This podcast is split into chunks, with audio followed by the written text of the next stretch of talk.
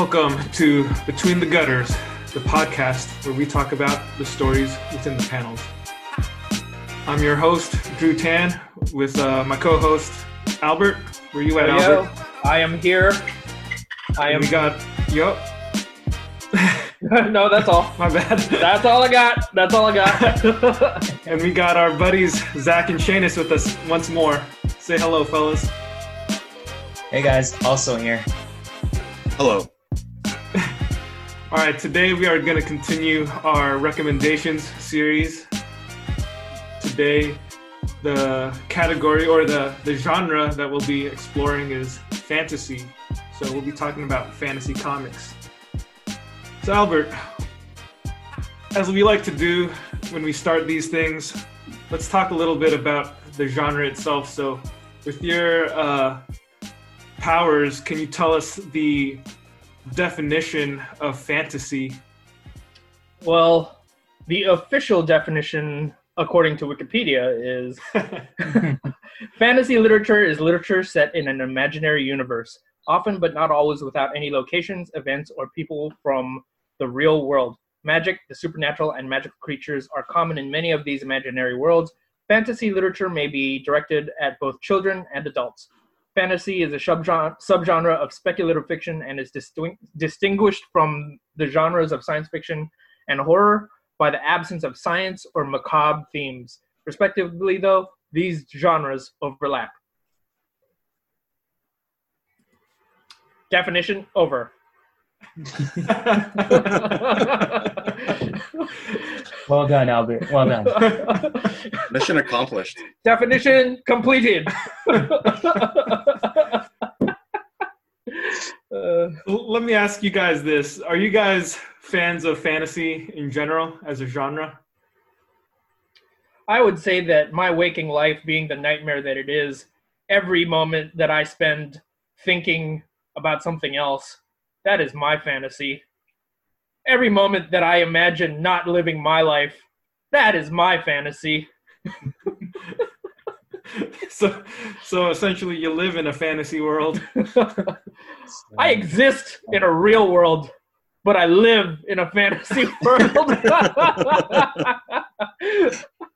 Uh, I'm a fan of his fantasy story. huh? I'm a fan of Albert's fantasy story now. well, okay, so last week what ended up happening was um, you asked me. Uh, our last two reviews involved science fiction and uh, post-apocalyptic, which kind of overlaps with a lot of science fiction elements as well. Mhm. So when the time came up to choose what our next genre would be, I, I figured, you know what, let's not that fantasy is the quote unquote opposite of science fiction, but you know, I just thought it'd be fun to go in a different route, in a different direction, and you know, exercise the other creative elements of our literary brains, you know, to delve deep into the world of fantasy and see what we can what we can offer our listeners. Yeah, totally. It's it's definitely one of the genres I feel like is is uh rising more in public consciousness uh just in pop culture, I guess. Yeah. Like, can any of you guys name particular fantasy stories that hold a special place in your uh in your I don't want to say heart, that sounds kind of corny, but in your heart. I don't have any other way other way to describe it. Or like It's any okay, fantasy- man. Look, look, look. We're we're grown men. We're all confident in who we are as people. So we can say things like that without having to feel like we got to pretend to be ironic. You know, like if we like something, we like it, man. Like there's no. I don't really care if other people think that it's corny to say you, you hold it to a special place in your heart or whatever. It is what it is, man. If I like it, Okay. I, I dig it. I mean, Okay, you can you're- hold a special place of any part of your body you want. It doesn't really matter to anybody else. Yeah. It Yeah. holds a special place in my fist because I think about it when I sock someone. Yeah. One fist or both fists? both fists because I'm a big fan of the double punch. that Nice. that isn't uh one punch and then the second punch. That's punching with both fists at the same time. You know, normal. You love the hammer punch. Uh, yeah. Or if I'm feeling special, I, I'll add a kick. So, you know, it leaves me completely off balance. But if all three blows land, I've devastated my opponent. I, I think Chuck Norris calls it law and order, right? Or something like that. Who calls it Law and Order? His his little punch. One one fist is called law, the other fist is called order. I have no idea. I'll take your word for it. I'll, I'll confirm it in a second. So, anyways, you guys, uh, you know, you guys are all avid readers, and I, I do feel like we t- spend a lot of time talking about science fiction. Uh, even even when we're not on the podcast, we do tend to Mhm. talk about like you know, the Matrix or Star Wars or um, you know, uh, Terminator, uh, like you know, the various sci-fi uh, things that we grew up with. Uh, although we do talk about fantasy, I, I do feel like it's something that we don't talk about as quite as much. So, yeah, again, like, are are there any like top tier fantasy stories that you guys can think of that like shaped your opinion of what your ideal fantasy story should be? Other than you know our recommendations, of course. Yeah, I think it's funny you mentioned that. I mean, it's true uh, what you're saying, Albert. We do discuss quiet or sci-fi quite a bit, and uh, I feel like I'm probably more drawn to that than I am to fantasy. Although I do um, really enjoy, I guess I do really enjoy certain types of fantasy. There's stuff that I don't know that I find kind of corny, so I, I don't really get into it that much. Um, but I grew up with stuff like I don't know, Lord of the Rings or like Chronicles of Narnia, or when I first um, discovered Greek mythology, and I was like, oh, that's crazy. And I guess technically, that could be considered a, a different genre, like it's its own thing, because you're dealing with mythology and gods and stuff like that. But in terms of having fantastical elements, um, as a child, that really grabbed me, and you know, just having a vision of these things that were in this in this whole other world that normally we would never see in this world. You know dragons and monsters and chimeras and you know Can I ask you these- something, Zach? yeah what's up? Like what is your first memory of a fantasy story or like an or even a fantasy image that caught your attention? Um well if i had to name my my like very very first like earliest memory of a fantasy it doesn't story- have to be exact but just some whatever it was that like stuck with you. Okay um the simplest one i can think of right now that comes to mind is jack and the beanstalk because my dad Hmm. used to tell that to me before i fell asleep. Um okay. yeah that's but a that's a good one. Yeah but but from there i mean it definitely caused me to like look at other stuff and explore what else was out there. Um i think the first fantasy story i remember reading like what i would consider like real true fantasy was was something about i don't remember what the title of it was but it was like these people who it was a medieval type world and their job was like to to train and protect dragons or something and was and it a they would what's that? Was it a movie? No no it was a book. It was a series of novels um and they they would go to war with like different different peoples or whatever and you know they all had their dragons and they were trying to protect each other so Hmm. yeah that was like the first like earliest fantasy story i can remember okay okay Seamus, do you have anything Wait, wait, wait, hang on a sec. Or- go. I, I got a question because uh, earlier, Zach, you, you said there are some things that you thought were a little corny. What, what, what were you referring to? I don't know, man. Like, there's just a lot of stuff out there that, like, they, like there's there's different tropes, you know, like um, Dungeons and Dragons type stuff, like you know the trolls and the the evil uh, ogre lord or whatever, and you know, there's just a lot of stories that are in the fantasy uh, genre that don't they're not necessarily that creative to me or you know what I mean? Like it's just like they're kind of it's like oh hey let's let's follow the general fantasy formula. It, it's kind of like sorry to liken it to metal, but yeah, I, I'm a metalhead, so you know like there's a ton like thousands and thousands and thousands of like really mediocre metalcore bands, but then there's like those few that are like actually really good, yeah. and there's fewer still that are just straight up like you don't even have to say the genre, just metal bands that are just good. Well, and oh, go ahead. Yeah, no, I was just I was just pointing out that you know sometimes there's just a differentiation between, and you know it when you see it or you know it when you hear it. Like it just has that quality, and it's like a cut above the rest. And then Mm. there's the rest. So like that was that was my point in saying that. Mm-hmm. Makes sense. Makes sense. I was gonna ask in addition to that because our like we we have knowledge that our listeners aren't necessarily privy to. So I I did know that you were a metalhead. So I guess hearing your opinion of certain elements of fantasy, it did kind of make me wonder, like, because I do think that there are elements of metal, or yeah, of like metal mythology. Granted, I'm not like super well versed in metal, or yeah, but there are elements of it that are kind of fantastic in nature.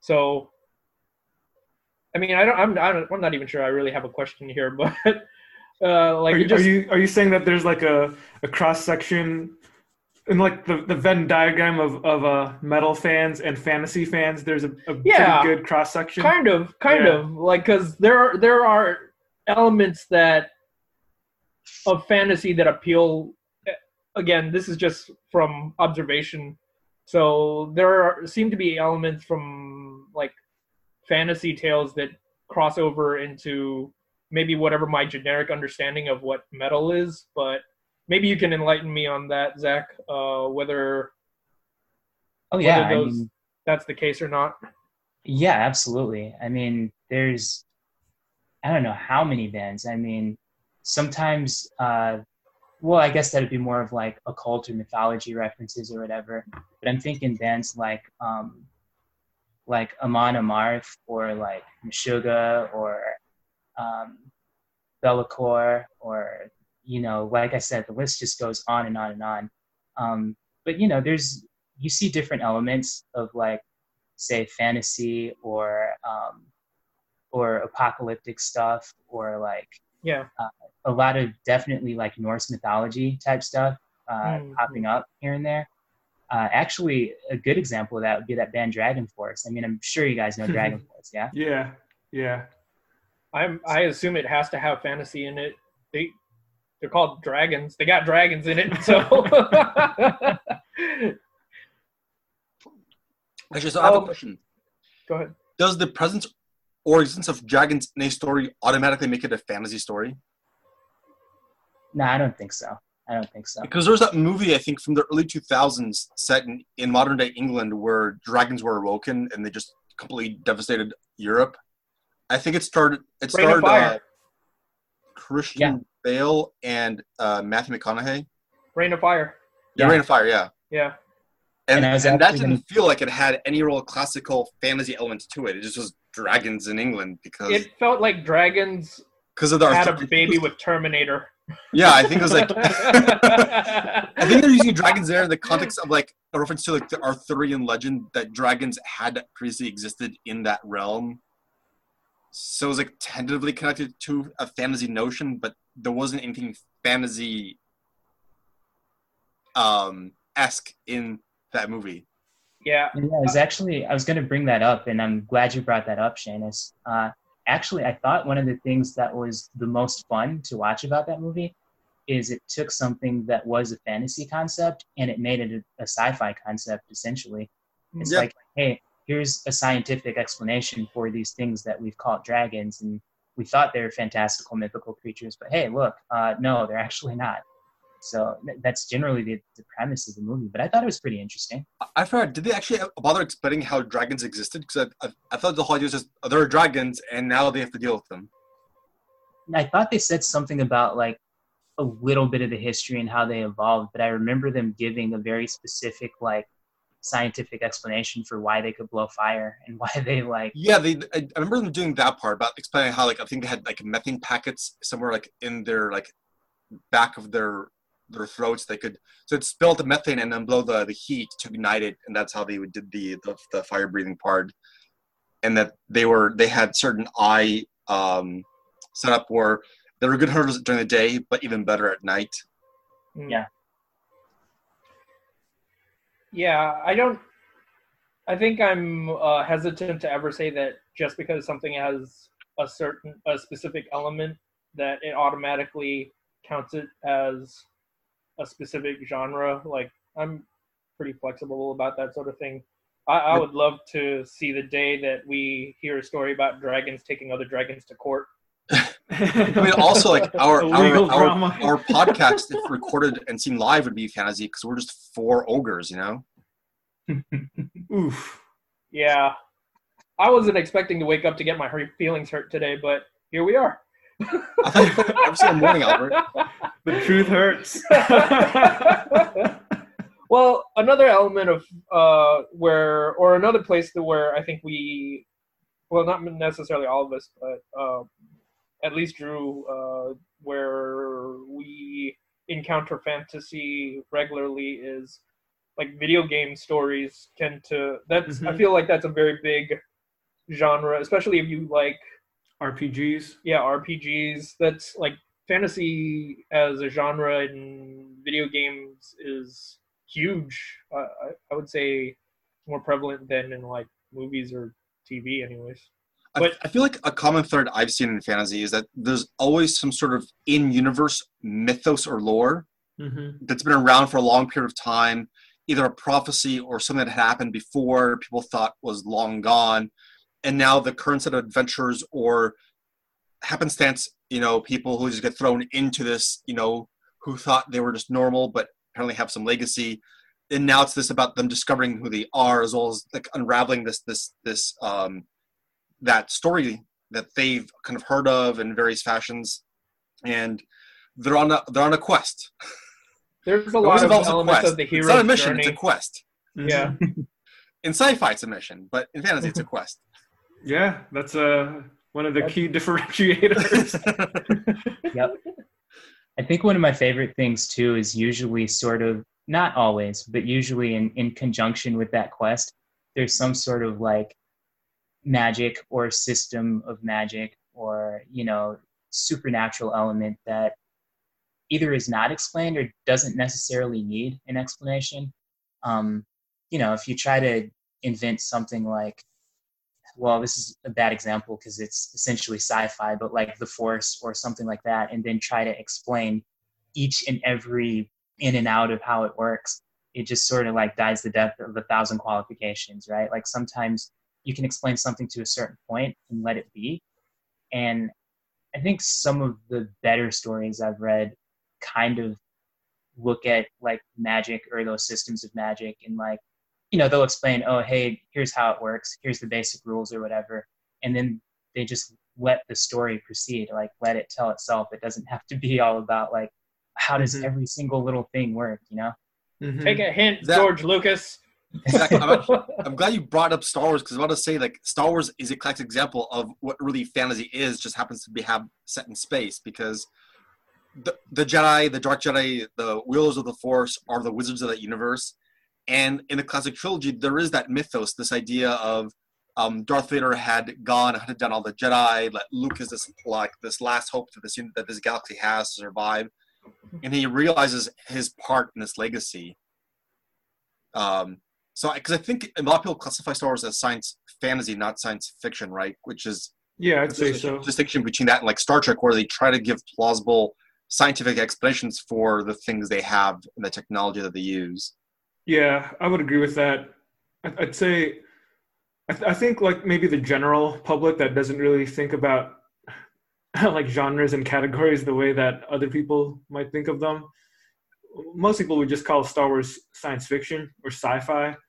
Uh, but I do think you're right. It would be more accurate to call it a like a space fantasy, uh, because in addition to what you just said, not only is the Force and the whole mythos thing very reminiscent of fantasy tropes but there's also the story element that you have to consider, where a lot of, um, I guess, maybe not as much in modern fantasy, but in traditional and classic fantasy, like I'm, I'm talking like just stuff from like the from the early 1900s, from like Lord Lord of the Rings up up to uh, you know recent times. But a lot of um, those kind of fantasy stories pretty much established.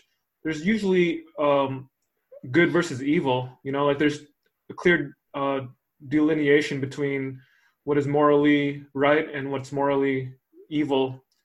And a lot of fantasy stories tend to tell stories that are based on, uh, you know, the epic battle, like epic battle, epic struggle, journey, adventure, quest between those two forces. Whereas um, with a lot of science fiction, there's a lot more ambiguity. It's not always about uh, good versus evil. It, it, a lot of science fiction stories, um, you know, as we talked about in our last, in a couple episodes ago, a lot of science fiction is about exploring uh, human nature, whereas a lot of fantasy tends to be.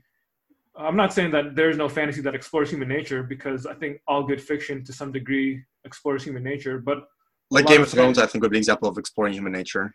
Sure, sure, but uh, yeah, I was I was saying like fantasy explores a lot of uh, I guess moral concepts and and and ideas from a more uh, I guess what do you call it like a like a black and white you know there's there's good there's evil and there are clear cut distinctions in terms of yeah uh, what clear cut distinctions is. Yeah. but but you know game of thrones or uh, you know for the true fantasy reader a song of ice and fire you know like mod- a lot of modern uh, fantasy stories are, are kind of moving away from the good versus evil thing you know there's a lot more uh, They're trying to make it more realistic. Sure, yeah, you can call it realistic, just in, in the sense of adding uh, a greater sense of uh, political intrigue, uh, Moral ambiguity. moral ambiguity, that kind of stuff. Yeah, I hear you. Like there, there's a, a whole wide range of of uh, subgenres under the fantasy umbrella too. You know, like even just speaking in terms of uh, what we traditionally think of fantasy with like orcs and ogres and elves and dwarves and stuff. Yeah. You know, there's there's high fantasy, there's low fantasy, and then uh, moving out of that realm, there's stuff that has to do with like um, urban fantasy, um, stuff that has supernatural, magical stuff. Like there, there's I guess there is a lot of it out there. Um, I don't necessarily know everything that is popular, but yeah, I, I, me personally, I, I'd say fantasy is one of those genres that I do go into uh, pretty often. Um, yeah, as, as much as science fiction or, or crime or uh, books about World War II. Like those are like the things that I like to read about the most when it comes to my my prose. Um, one thing did kind of occur to me to ask just for the fun of it, but Mhm. um, but are there fantasy tropes that you guys like? Like, what is what is the fantasy trope that like makes a good fantasy for you? Uh, fantasy story. I like the I like the myth built into the universe. I like I like being enwrapped in its own like say um biblical essence sort of I don't know it's that like I think of like Lord of the Rings, um the Chronicles of Narnia.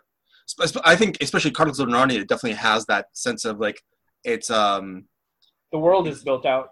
it's it's also like the the genesis of like of that world of like Yeah. how it kind of began, who were the progenitors of that world, so to speak. Uh, and Star Wars also has a bit of that. You get kind of you kind of get curious and sucked into this idea of like who were the Jedi, what do they stand for, this this religion that is referenced um, for the believers of the Force. Um, and it's just kind of it's kind of fun because it's, it's like it gives you this, this world building of like what's going on right now, but also kind of entices you to kind of ask like uh, who are these players eons ago that that caused all this to be set up. Um, so that's the thing that I like a lot because I'm I, I just like this idea that there is a bigger thing to all this, despite what I'm reading. And I think it was one of the one of the last few statements of Lord of the Rings when Gandalf, I think, told Frodo or the hobbits, I, I have to read it again, that there there are there will be other evils, but that is for those of that generation to deal with. That their part in this um, securing the rings is done. Mm-hmm. And from what I remember, Lord of the Rings is one of those um, fantasy stories where they intended to do more. I want to say, but they ended up he died before he could revisit it. Or He had a lot of, from what I understand, I, I haven't read the other published works, is that he had a lot of notes on what he felt the history yeah, I of think his son Earth was, working on him, right, or something like that.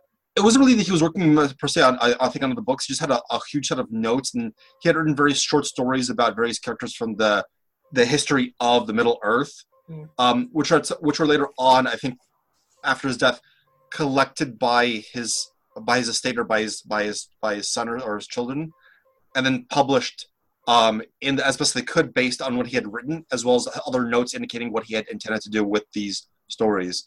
So it's, it's possible he may have written, he may have intended to write a pre a, a prehistory prequel to Lord of the Rings, as well as um, a sequel. I mean, he did write The Hobbit. That was a prequel to Lord of the Rings, but I think there might have been intent to write a longer uh, form, like like thousands of years ago history of like like really bring out a novelization of um, those events. Because if you read the Silmarillion and others, they don't read like a fantasy story. They read more like a biblical record of, of Middle Earth. Like, here's what happened. Here are the characters involved. This is this is it. There's no real dialogue. There's no character action. It's just you just follow the history of Middle Earth. It's like, uh, Sounds like a Second Chronicles, but for Middle Earth. Yeah.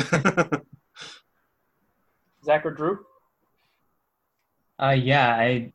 So wait, wait. So what was the question? It was like what what drives me to um. Um, I was asking, like, is there a specific trope for fantasy literature that that you have to, or yeah, is there a specific trope that you would say has to be there, or like that makes a fantasy story for you, or like even even just is there a fantasy trope that you like?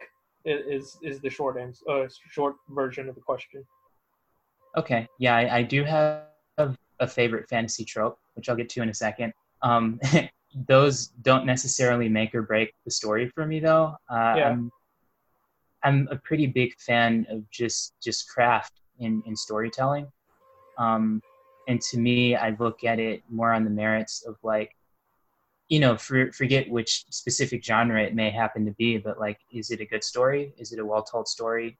Um, and that's that's a conversation for another time. But in terms of tropes that that I enjoy, um, definitely what I was mentioning earlier, I think sticks out most to me about kind of looking at the systems of how this world is built and how did things function? Why did they function the way that they do?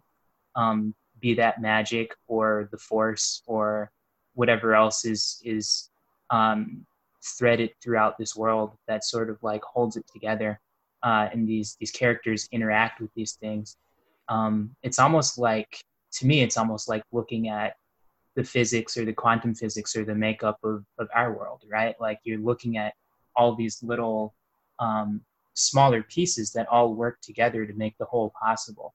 So kind of looking at how the pieces affect the whole if that makes sense um, that tends to be one of my favorite parts of, of uh, fantasy. That makes sense, man, because you're an intellectual person. I can see the appeal of that aspect.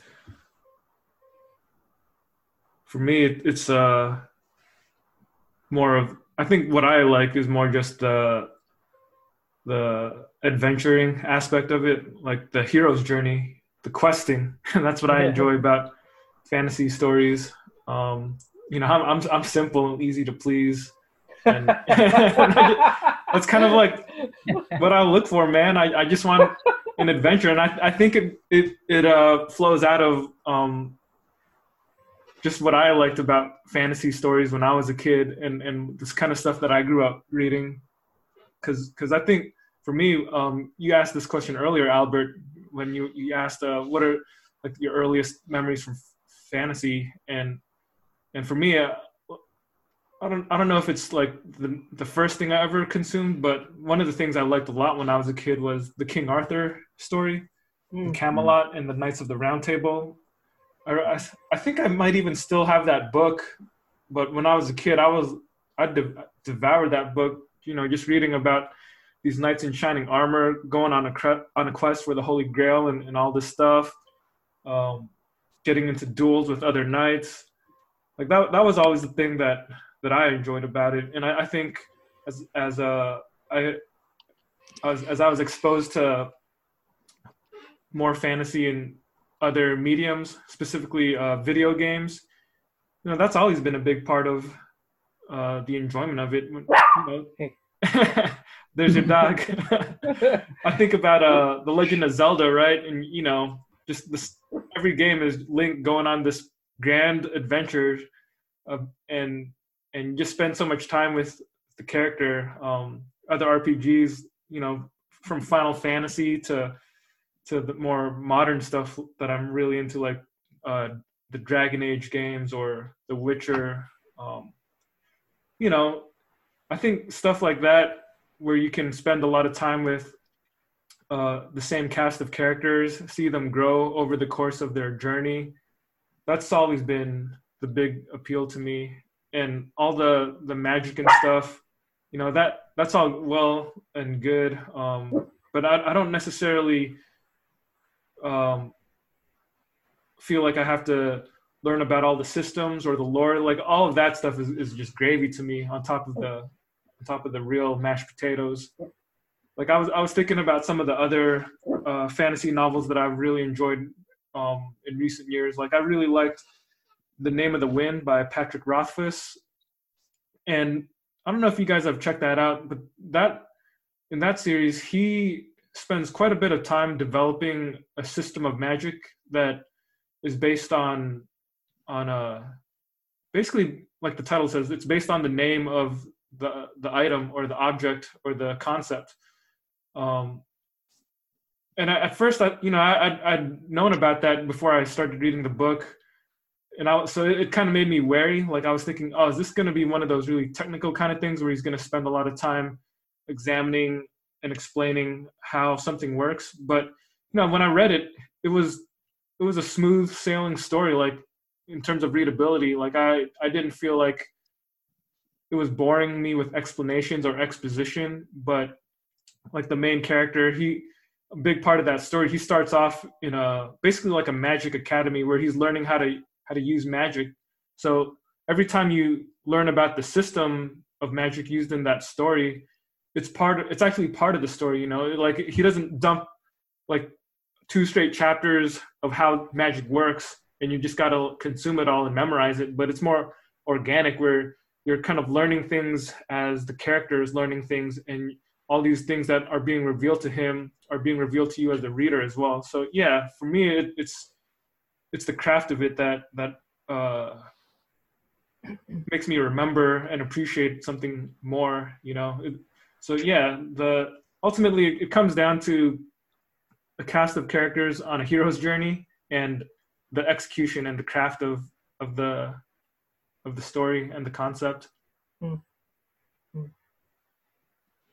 okay. what about you I- albert you didn't you didn't mention if you uh read much or watch much uh fantasy I think as a kid, um, I was like, I was like you in the sense that I went through, I went through phases in terms of what my interests were. So I definitely went through a period where I was very interested in knights, just because they were basically robots.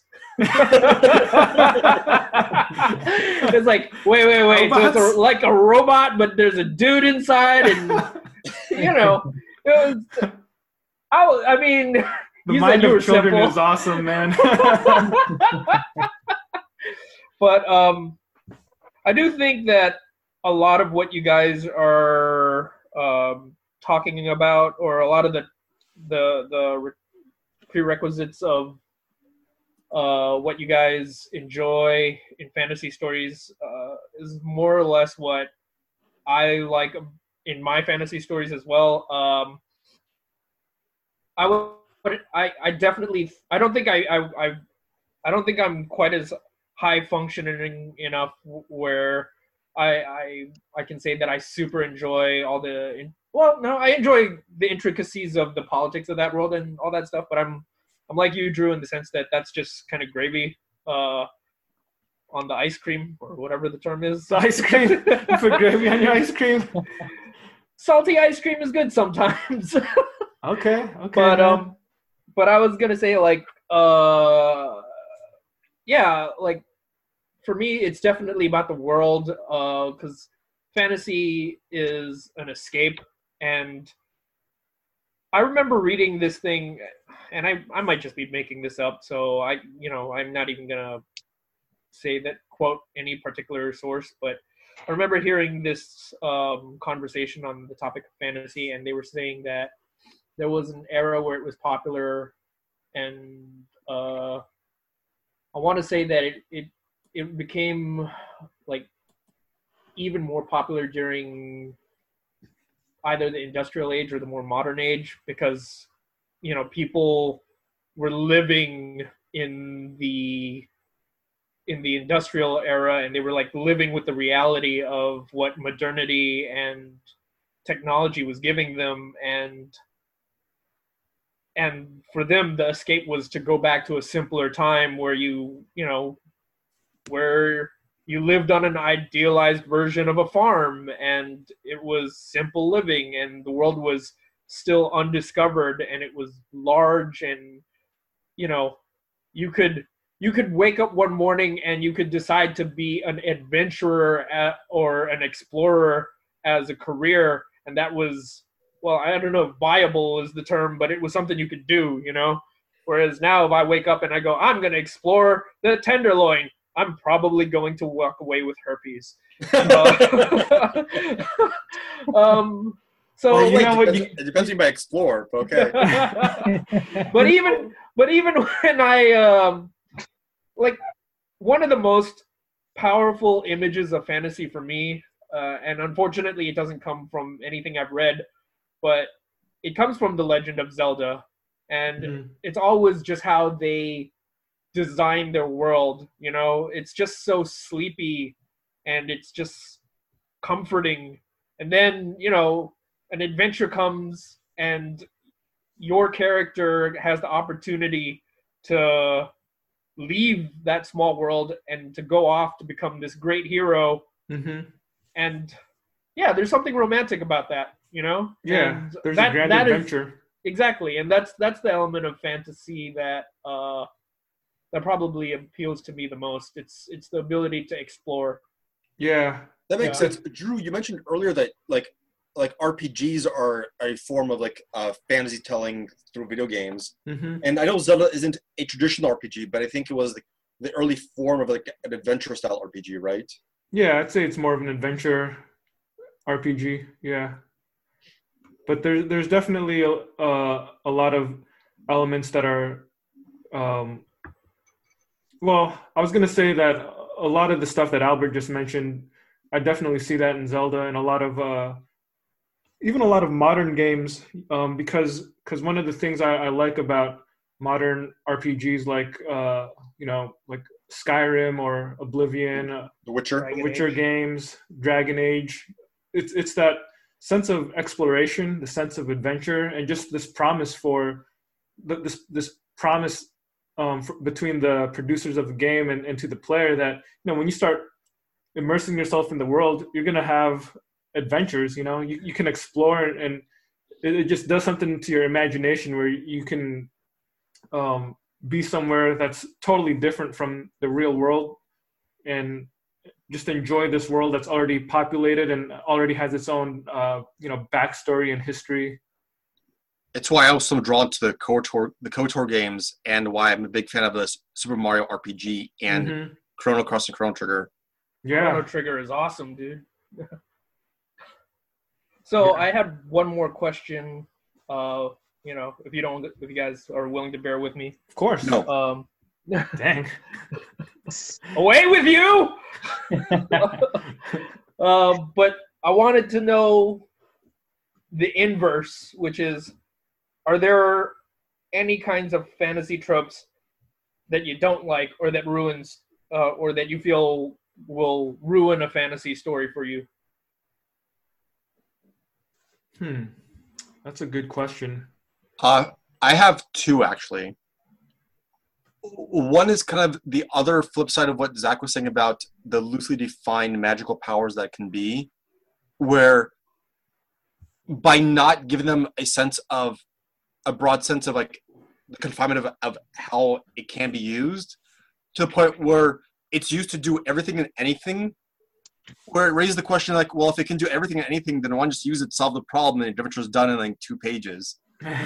So the, the the the so the author's own lack of sense of controlling and kind of through the use of the powers kind of indicating to the reader that there is a limitation of whether it's internal energy and, and, using this, this magical power or what it can actually manipulate and do with without that kind of sense of limitation it, it kind of like makes this like like okay so you just can do anything.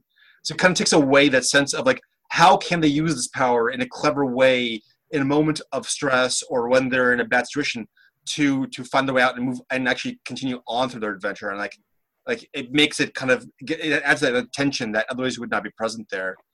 The other thing i find that kind of just bores me is when they rely heavily on people's love of certain fantasy characters like elves and so forth to the point where they'll they'll describe elves and other characters in almost the same exact way where they kind of either Yeah. overly sexualize them or something else. It's like i'm like that's it's like okay i've read that five other places. Like why like can you give me something a little bit different I remember it reminds me of this. I feel like I'm just pulling stuff out of my butt, but I, I'm pretty sure I remember hearing this in like an interview or something like that. It might have been they might have been talking to George R. R. Martin where they asked him whether like the kids in the forest. I think that's what they were called, children of the forest. yeah children of the forest yeah Yeah, whether they were elves, and he was like, "Nope, they're not elves. They're children of the forest." Because he didn't want to, you know, use that trope, you know. But yeah, uh, Zach or Drew? Um, yeah, for me, I think it's it's kind of along similar lines, but more. I guess it covers a, a broader a broader spectrum. I don't like it when um, I'm reading a fantasy story and it becomes evident that since the craft is poor or mediocre, um, the author is hiding behind tropes to to cover it up. Um, be that the elves or the ogres or or whatever. It's just like um, it's kind of the equivalent, right, of, of when you read comics and it's like, oh well, let's just make everything look really cool and hyper realistic and everyone's crashing through the skylight and every panel is a, a splash page, right? But then and big like tna right what's that? and Okay. big tna I was actually just going to get into that because that's another huge, huge turnoff for me. I mean, I don't know of a, a better way to put it. Like I'm, I'm I don't want to be too graphic, but it's just like you know when there's, uh, for me like overly sexualized content or whatever, I, it makes me not want to read it. I mean, just, just for the sake of, um, like it's gratuitous, like it's just thrown into the story either one to cover poor craft or two just because that's what the author wants to put in there and it doesn't necessarily have any relevance to the plot or the story or the characters or the craft or when it's done in a way that's uh, disrespectful to women which is technically also disrespectful to men too. Oh hey let's just put this in there. They'll buy it you know? They, they like that kind of stuff. Not necessarily like The swine. Exactly. So, uh, without getting on too much of a soapbox, and I don't really care if somebody crucifies me for that or not. Um, those are my specific tastes, and I don't. Those are some things that I really don't like I read fantasy. Yeah, for me, it's very similar to what Zach said because poor craft is the death knell for my able, ability to appreciate or enjoy a story. If like in terms of just using tropes, whether you know it's the, the typical things that we think of when we think of fantasy, which which is like mages or sorcerers, uh, just magic and dragons or elves, orcs, things like that like I'm fine with all that. You know, for me, it's more about how does the storyteller use those things? How are they presented to us? And if it's if it really is like um, just a bunch of familiarity uh, that they're throwing at us to cover up for uh, lack of creativity in other ways, then the story's going to lose my interest. Um, I can't really think of an example of something like that, but I'm sure you guys have experienced it where you saw some book at the library that had a cool title or a cool cover, and you're like, dude, I'll, I'll check this out. And then you start reading it, and you get like halfway through it, and it's just, you're just like, I don't really care if I finish this. You know, I'm not gonna, I'm not gonna plot on and, and force myself to read something that I'm not really liking. So, you know, that that's definitely happened to me. Another thing that I think I it's more of a this is more of a personal thing, but I, I think when it comes to urban fantasy, like that's something that I don't always really enjoy. So I'm talking about stories that are set in uh, uh, the present day or the or the real world, but involve some element of uh, magic or or fantasy aspects. When it's done well, I can enjoy it, but when it's not done very well, um, it doesn't really grab my interest. Like, like what I'll was that talk Will about, Smith movie called? huh? What is that Will Smith one called? That Will Smith movie on Netflix? Uh, Bright was that? Was that Bright? That's what you made me think of. But anyway, sorry. Right, oh, like that. actually, that was a pretty fun movie. Yeah, I didn't like that, man. I did not. I did not enjoy that movie. Like, don't get me wrong. I enjoy Will Smith. He he's fun, but like, I, I'm not the kind of guy that can watch an entire movie just because of the actor. You know, like, I didn't really like that movie in general. Um, but but I'm also thinking about stuff like the like. I don't have a. I actually like Hellblazer, but I'm thinking about stuff that's kind of like a poor man's Hellblazer Yeah. like, like if you if you take uh, like an urban magician like John Constantine and water him down and, and tell like generic stories, like that's not something that I can really enjoy. Yeah. So it, uh, yeah, I think stuff like that where where uh, the magic also isn't because like typically in in these kind of urban fantasies, the magic is kind of not really explained at all, and you're just kind of left to assume You that it just can have do take whatever. value. Yeah, it just does whatever the writer wants it to do, and Yeah. and that that leads to a lot of lazy writing. I think. There's actually one I would. It's been a while since I read it too. Almost urban fantasy that just popped my mind when you said urban fantasy and used the word magic. And I was thinking, oh, what about Mage by Matt Wagner? Oh, it's been a long time since I read that one. I don't here. really remember it too well. I just remember he had like a magic bat that was supposed to be his version of Excalibur. You know, the other thing I just thought of, and I've never even watched this show. I've never watched a single episode of it. But have you guys heard of that show Supernatural? I have, yes. It's really popular. Yeah, I've it's really seen it. popular. Yeah, it's really haven't watched it popular. yet. But Never but seen I, like that is something that has no appeal to me whatsoever. yeah, I've never tried to watch it. Well, that's not true. I remember I tried to watch it once just because I was like, this show has been on forever, and I'm just kind of maybe there's something I'm missing. And I tried to sit through like maybe 15 or 20 minutes of it, and then I was I was pretty done with it. Yeah. One of the five different versions of um, the TV shows involving vampires set in the modern age, where they play part of the history of mankind.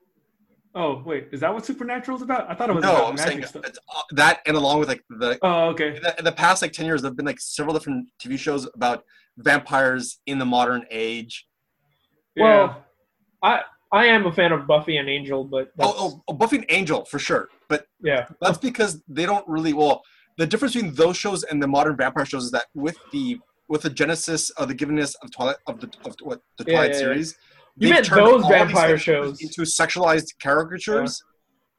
And buffy and Vamp- buffy the vampire slayer angel dealt more with the nuances of character development and this idea of good versus evil um, where sure sex was in there but they weren't trying to sexualize the characters. It wasn't like this appeal of like we have to make every every slayer every vampire a sexual creature like and so forth.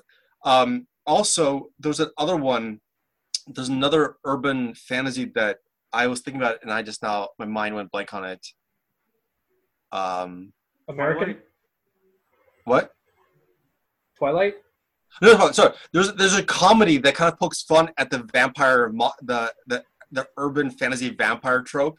Um, it's called "What We Do in the Nighttime" by What we do in shadows. yeah, What we do in the shadows, and it's it's it's hands down hilarious. Yeah, I, I I like that too. I just watched the first season. That's great. I think the second season just came out, or is by the Season two out. just came out. Yeah. Yeah. Well, maybe like a couple months ago. But anyways, Yeah, I think overall, when when you boil it down, what I the kind of fantasy that I'm drawn to is is still probably along the lines of the more traditional kind of fantasy, the stuff that's sort of set in this quasi medieval world. Uh, you know, very a very Western, uh, you know, like a Euro, a European or American way of looking at fantasy with with like medieval trappings and and knights and that kind of stuff. Um, I guess that's still kind of the thing that that uh, I think of when I think of fantasy, and, and that's what I probably gravitate towards too. nice. Okay. Albert, that means Drew doesn't like your fantasy. It's too urban right now. you don't know where it takes place. that is true.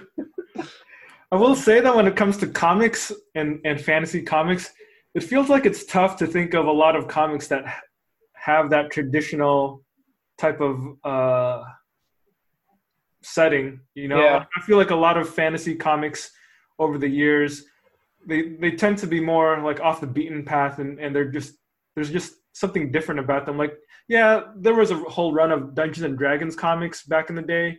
Um, actually, I think there's a current series of Dungeons and Dragons from IDW right now. I've never read it. Every ElfQuest so was often you- popular for a long time. What was popular? ElfQuest. Elf. Oh yeah, there's Elf. I never read it, but I'm assuming that that's fantasy. Yeah, But they were but they were based on I think pre-existing um, properties, right? not Elf Quest. Elf Quest Not was ElfQuest. Original. Yeah, Okay, I haven't read ElfQuest. yeah. Dungeons and Dragons is obviously based on the game, Yeah. um, and you know there's other comic book um, comic books that have been based on uh, pre-existing properties. Like there's Yeah, like they're they've done adaptations of, of different books and stuff. Um, I think there were some adaptations of some Robert Jordan novels. There was The an Wheel of- ad- adaptation Wheel of the series? what's that? The Wheel of Time series, or It might have been that. I, I can't remember off the top of my head. It's one I haven't those. read any of that series. I heard that was a really good fantasy series. Yeah, Although I he didn't finish none. it before he passed away, right? I believe he died and somebody else finished. I think Brandon Sanderson finished it. Okay. Yeah, There's a there's quite a few Magic the Gathering comics. yeah. That's true. And there's a comics based on a a song of ice and fire. When it comes to Magic the Gathering, there's there's there's a lore in there, and there are stories that are authorized by Wizards of the Coast to be written. I've tried reading some of those stories. I recommend don't read those stories. well, I remember Yeah. last year Albert found a couple of random magic comics in some quarter bins They were old too. They were like from the 90s. early days of Magic. Yeah. The only real value was the the occasional insert card they put in those pages that are now like two hundred something dollars. I don't think I got anything that was worth like. I mean, I don't want to get into it, but uh, Like I no, mean- the comic books themselves, the issues were worthless. But Yeah, sometimes yeah. the Wizards would promote it by putting a special promotional um, card in there yeah, that you could play with. yeah, And it was a it was a very and because it was a low print run and they didn't reprint it, those cards are actually pretty expensive. yeah. I mean, I, I remember some of the books that I had actually came with cards, but I can't say that. I don't think they were worth anything. I remember looking it up and I was like, "Oh, I didn't get a Black Lotus. Who? What's the big deal?" but anyways, um, well, okay. So last year I started getting into Magic the Gathering more. So I was, it was the thing where as I was playing the game more and I was looking at the art more, I became more engrossed in the uh, the mythos of the world. So at that point, I was looking for the comics, and that's you know we were at quarter sales, and I found these comics for a quarter, and I was like, you know what, I'm just gonna check these out because it'll you know give me some sort of context. So even as we speak right now, uh, on my coffee table right here, I have Magic the Gathering: War of the Spark by Greg Weisman. But yeah, there was a big whole there was a big whole thing last year about promoting and publishing this um this event that was happening in the Magic card game universe. Yeah. I haven't. I didn't read the novel. I, I heard that there were mixed a lot of like. It wasn't very good. As Yeah. much as I love Greg Weisman, it it probably wasn't his. Um, it wasn't the best work that I've seen from him. It wasn't gargoyles. It I- was not Gargoyles. I, I wouldn't. I wouldn't necessarily blame him as a writer in that sense. This is remember. This is there's, there's probably a lot of high editorial oversight in terms of what he can put in his story. So it's Yeah. not his fantasy story. I, I'm not. I'm not setting blame. I'm just Yeah. saying that overall, it wasn't like something that I could. It, it's not something that I'd recommend to uh, any of you guys as like, man, this is such a good fantasy story, guys. yeah, I, I, so what I heard good. was that it was kind of a pu- it was a pushed product. They were trying to make they're trying to revitalize people's interest in magic and try to draw in a new crowd. And they thought that by having this publication would draw people in. There's also been talk of them trying to make a TV show or a movie based around magic. So I think it's it's Wizards and Ha- and and Hasbro, which owns them, again trying to use this property to branch out and make make their their own cinematic universe, so to speak. You know, this It's a this money maker. an idea. it's a moneymaker and they want to like i look i i enjoy magic the gathering and like i don't want to go on i think Yeah. but i enjoy it and if they can find a vehicle to make it work so that it's um, where they produce a quality product i'm hey i'm all for it you know i'm we, we here love good stories you know here at between the gutters But this So- goes back to like the idea, like what kind of bothers me about fantasy sometimes is when you know that somebody wrote a fantasy novel, thinking that hey, this is popular right now. Let me take like six months to a year. Let me let me put together a fantasy story that follows like the very basic bare bone, you know, sense of adventure, but it's very shallow and like like and there's no real sense of depth of character, no real intrigue, no real thought about the the the myth or the sense of adventure that this was to go on. It's kind of like oh, they have to go from point A to point B. They did this thing. There's your fantasy story, and you're like, oh, okay. Yeah, actually, that's a pretty good way to describe the the novel from Greg Weisman that I read, which was it basically just felt like it was just name checking. It was like, oh, hey, this is a card. Recognize it? We- We This- mentioned this, it. This is a planeswalker. Let's let's This- mention him. This is a place in the game. You Recognize it? Eh? Eh? Yeah, that, that sounds like uh, the the wrong way to t- try and tell a story. Yeah. Actually, the what you guys were saying also reminds me of this uh, kind of a trend that we're seeing nowadays too, where the the popularity of of telling uh, fantasy stories in in in like film or television has been growing since those Lord of the Rings movies. Uh, you know, what twenty years ago now. Yeah. Seems like a lot of people try to make fantasy movies after that. Most of them weren't Game Too of Thrones just escalated that to another level. yeah, too. and then the Game of Thrones TV series escalated. And I felt like we kept hearing about all these other fantasy novels that were getting uh, adaptations, and I know some of them did get a- adapted, um, but it seemed like they got canceled pretty quickly too. Because I think it's all about hype. They want to try to jump on the hype train when, when it's a hot item.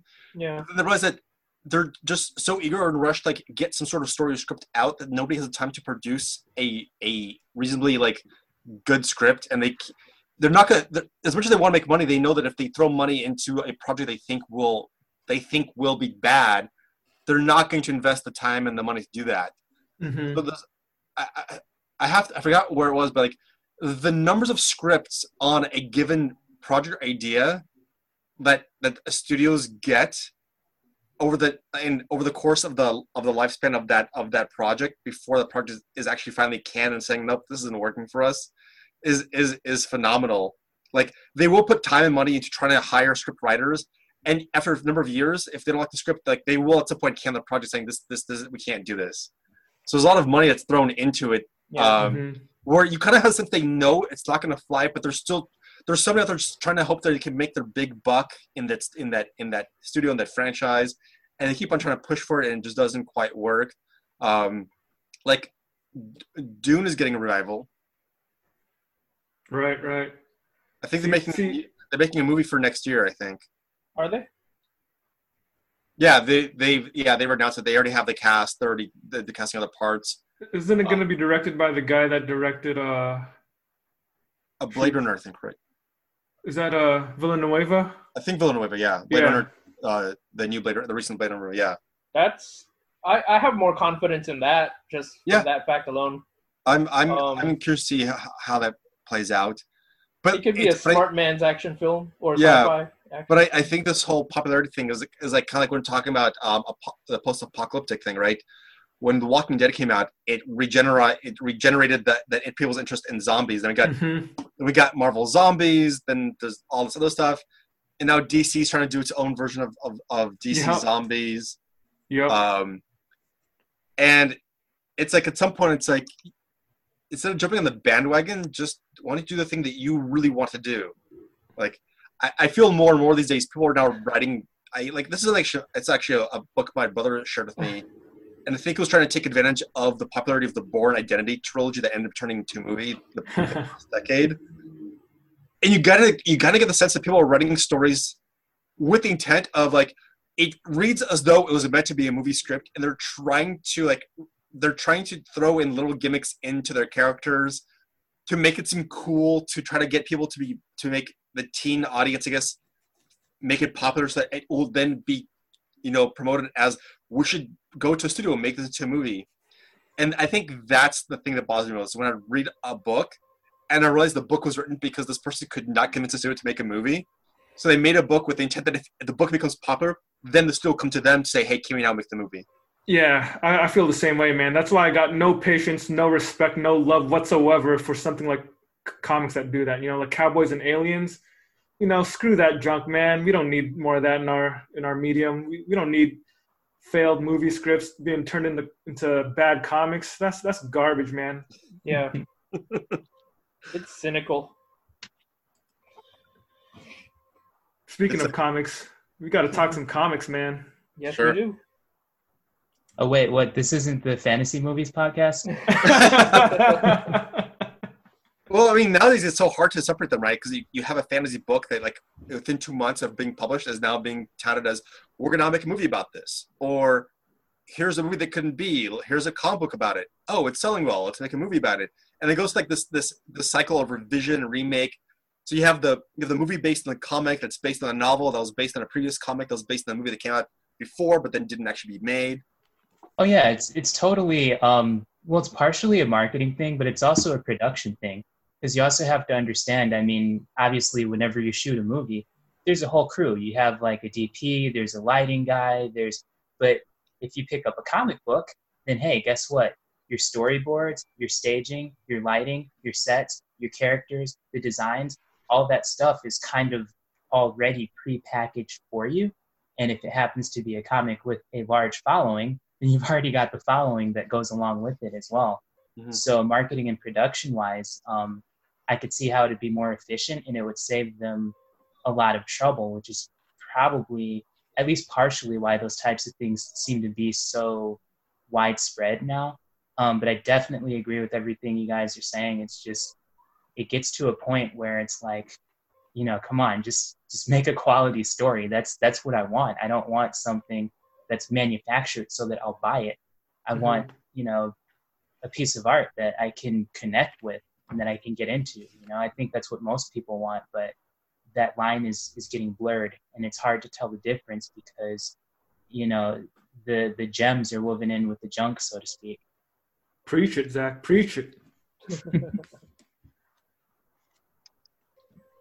well, let's get into our recommendations then.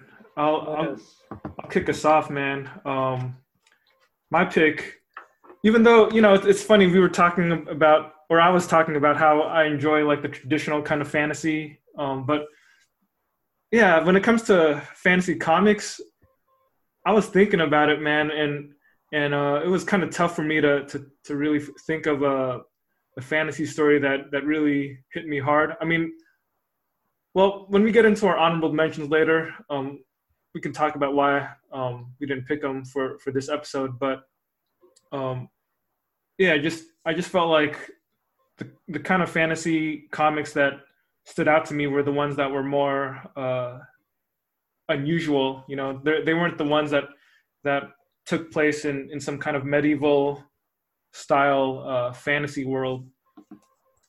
So my pick is I Kill Giants by Joe Kelly and J.M. Ken Niimura.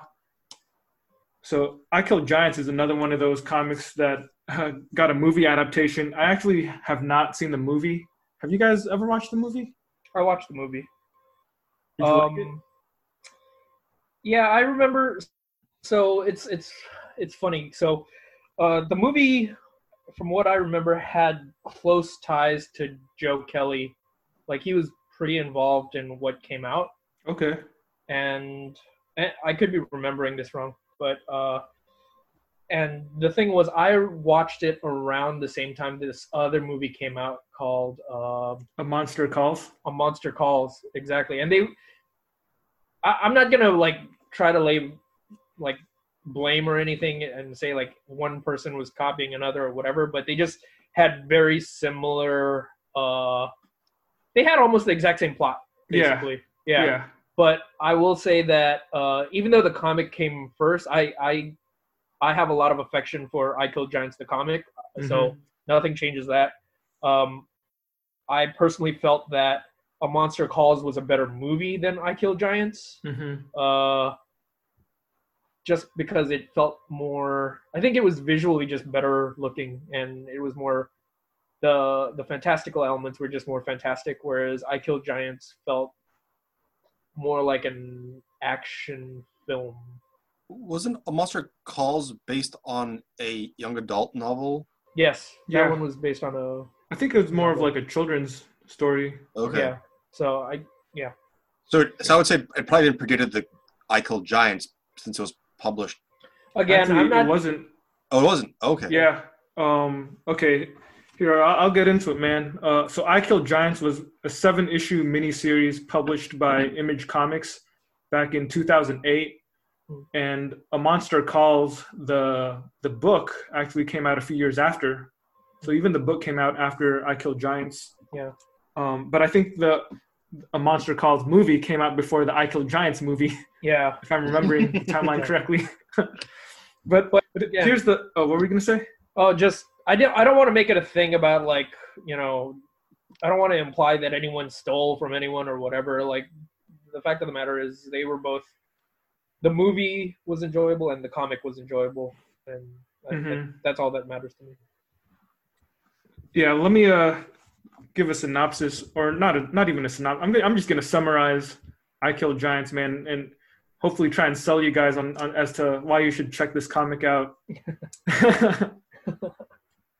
so, first of all, um, just to tell a little bit about the the story and the plot. This this is a comic about a young girl. She's a, I think 10 years old because she's in fifth grade. Her name is Barbara, and the story is about her in her everyday life.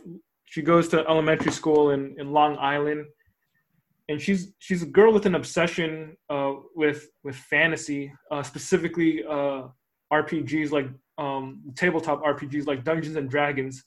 Like she she's she seems to spend a lot of her time uh, in her, her in her waking world. She spends a lot of her imagination, you know, fantasizing about those things and she keeps thinking she like she keeps talking about how it's her job to kill giants and and like there's this whole kind of uh i guess a small mythology in within the comic about what giants are and and why she has to kill them and she has this uh the special weapon uh, a hammer that she keeps inside this little heart-shaped purse and the, her hammer is called Coveleski and it, it's it's a special weapon, like a gigantic hammer that's you know it's like three or four times the size of her, and that's her weapon that she uses to fight these giants. From what I remember, is isn't it like a tiny hammer that enlarges to a giant hammer? Well, here let me let me uh tell you guys a little bit more about Yeah, what yeah. this is like though, because because a lot of the story she's she goes about her daily life in school and she she interacts with and talks to these little pixies or fairies and there's always like this uh you know there, there's like a foreshadowing of a, a giant that's going to come to their city sometime soon but as you read the story what you see is that there's a sense of ambiguity to all that's happening like you start thinking wait this little girl is just imagining things, you know, like there's not really pixies and fairies that she's talking to. There aren't really any giants. She is just a girl with an overactive imagination. And because of her obsession with this imaginary world, she's just treating everybody else around her like crap. You know, like she's she gets into fights all the time. She's talking back to her teachers. She she has a talk with the school psychologist and she ends up slapping her psychologist. You know, this is a girl that like on the surface of it, the character, she she's hard to like, you know, like she's not the most sympathetic person just because of the way she, that she treats her her classmates and the adults around her, her family. It turns out that she's living at home with her older sister, um, who's probably in her her 20s or something, and and she's got another brother, and her sister is the only one that's taking care of them, and and her sister is like just struggling to to to make ends meet and to watch her younger siblings, and Barbara is just uh, you know ungrateful and and doesn't treat Difficult. her sister well, disrespectful, and it's not really explained why she's like this until you continue to get further and further into the story. When you learn, you realize that obviously something is, is wrong with her family life, you know, and it's not that her sister is a, a bad person, but number one, her father's not in the picture. And uh, number two, the, the more important thing that's relevant to the story is, is that her mother um, is sick her mother has has cancer. I guess that's kind of a spoiler because it's not really revealed until like the fourth or fifth issue. But I feel like the, the story doesn't hinge on on the spoiler. Like I, I think I think you can still knowing knowing what it's about. I think will you'll still be able to appreciate and, and enjoy the story. But she keeps talking about these giants and and you're never really sh- it's I don't know how it is in the movie because uh, I didn't watch the movie, but in, in the comic, it's actually left uh, pretty ambiguous whether it's really her imagination or if it's or if these giants and fairies exist. Um, it's kind of left up to interpretation because her that hammer um, that she keeps in her little purse when there's a point in the story where she takes it out when she's um, about to fight a bully and when she takes it out it's just a little toy hammer and she's confused but later on towards the, the climax of the story she actually there is a giant um, a titan actually that rises out of the, the ocean and attacks their little town and she takes out her hammer and it's the giant sized magic looking hammer and she uses that hammer to, to beat the giant but the, the thing is is that from the perspective of every other character, there was no giant. You know, like there. Well, let me say, for the, from the perspective of most of the other characters, there was no giant. So all the all the destruction that was caused by the battle, um, you just read as you read the narrative, you, you learn that people are just like, oh, an unexpected crazy tornado just hit Long Island. You know, it's like the first time in however many years. Like, can't believe it.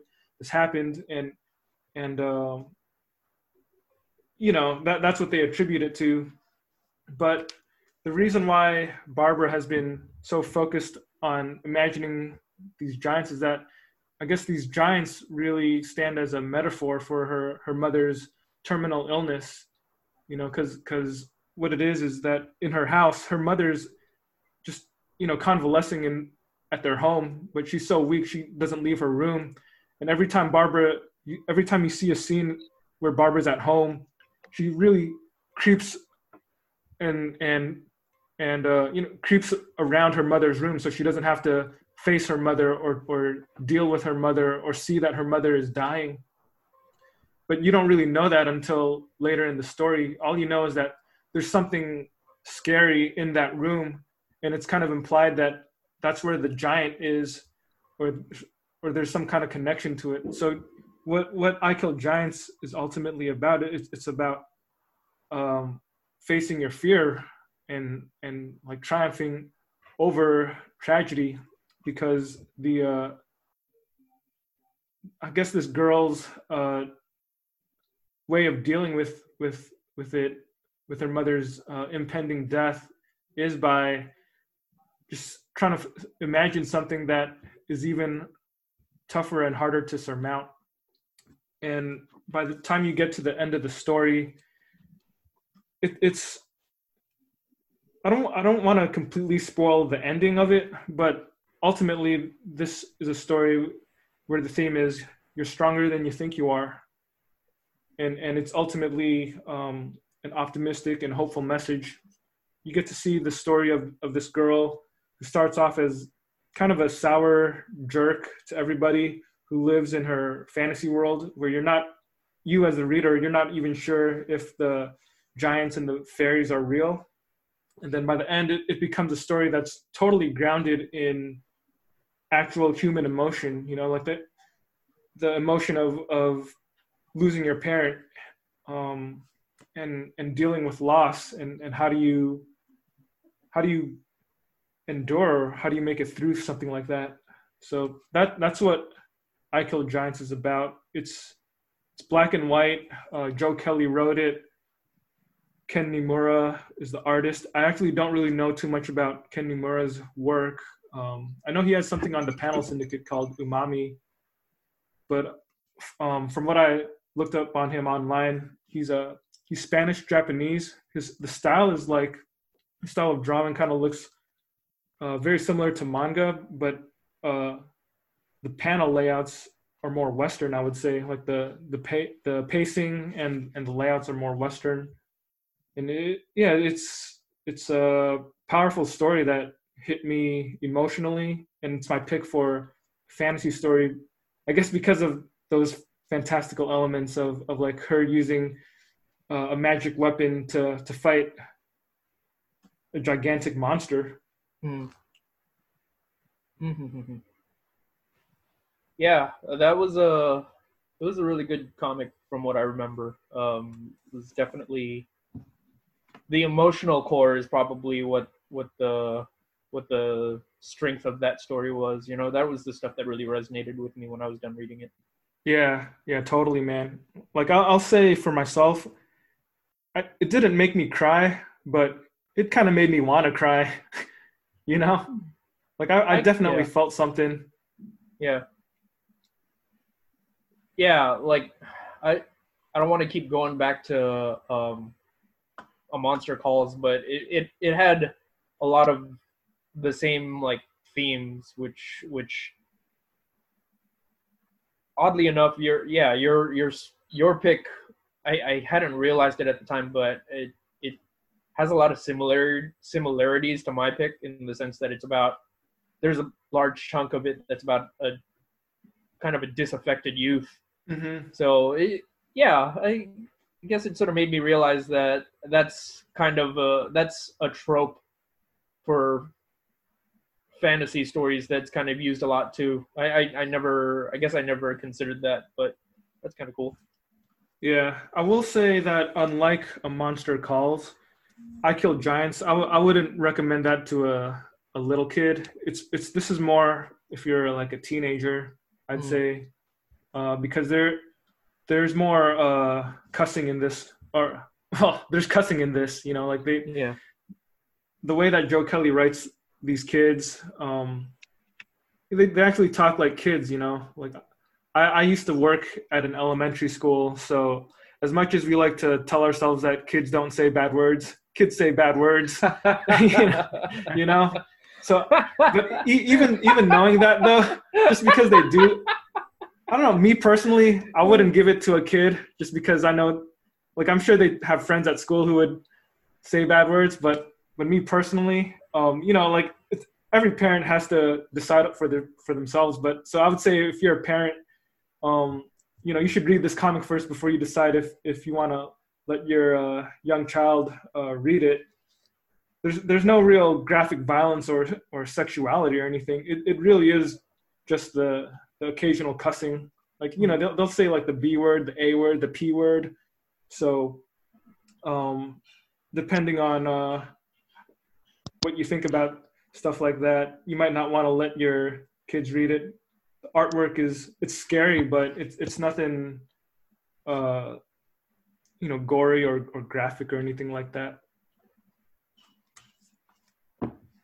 A Monster Calls. Uh, I read the novel and I watched the movie and really liked them both a lot. Hmm. that that story is I think a little more suitable for younger reader, even though the topic is really heavy. You know, still about a dying mother. Um, I think I think it's okay to. I don't know. Maybe you'll, you'll think this is weird, but but I, I feel like it's more acceptable to teach kids about death than it is to teach them what the F word is. uh, well, I think one definitely has quite a bit more meaning than the other. The F word does mean a lot. That's true. it's multi-purpose. yeah, sure. wow.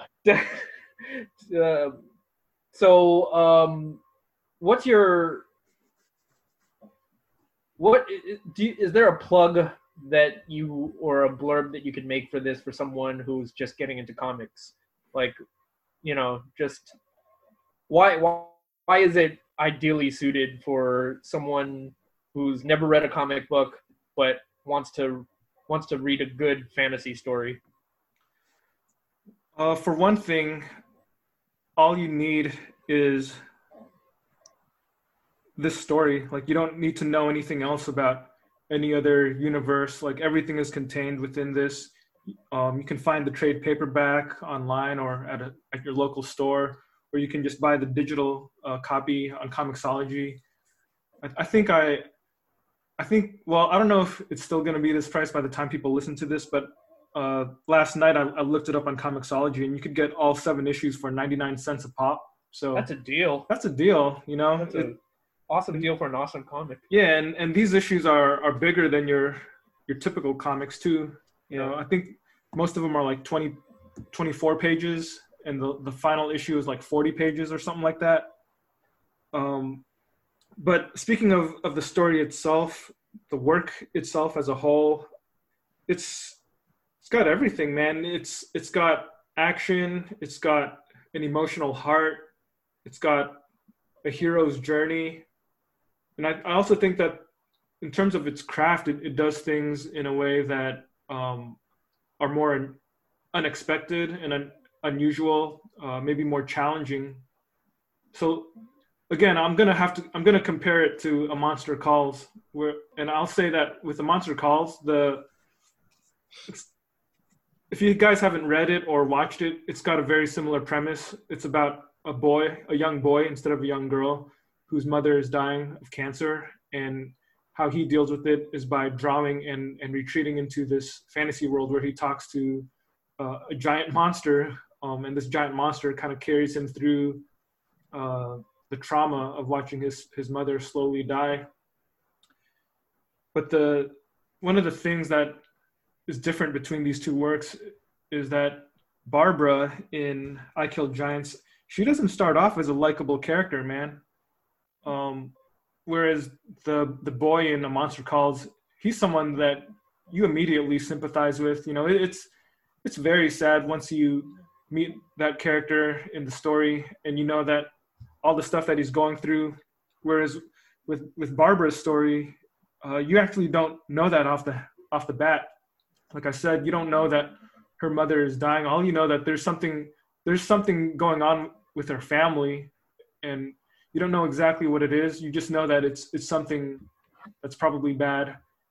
But even then, it's it's like I think because you don't know that, um, the character has a level of complexity that you don't always see in in fiction, especially fiction uh, geared for towards uh, teens and, and younger people, because the main character is, starts off unsympathetic, kind of unlikable. So you, you actually do have to kind of commit yourself to reading the entire story so you can see her character arc.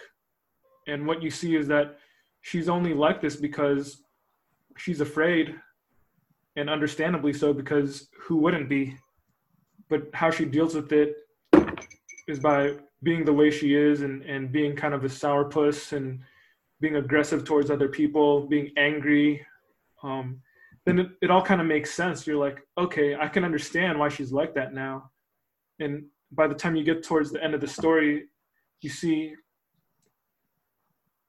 I guess you see how she can change. You know how how she can kind of grow up and and let go of that anger and and overcome that fear, um, even overcome that grief and, and find some kind of happiness or, or meaning in everything that transpired.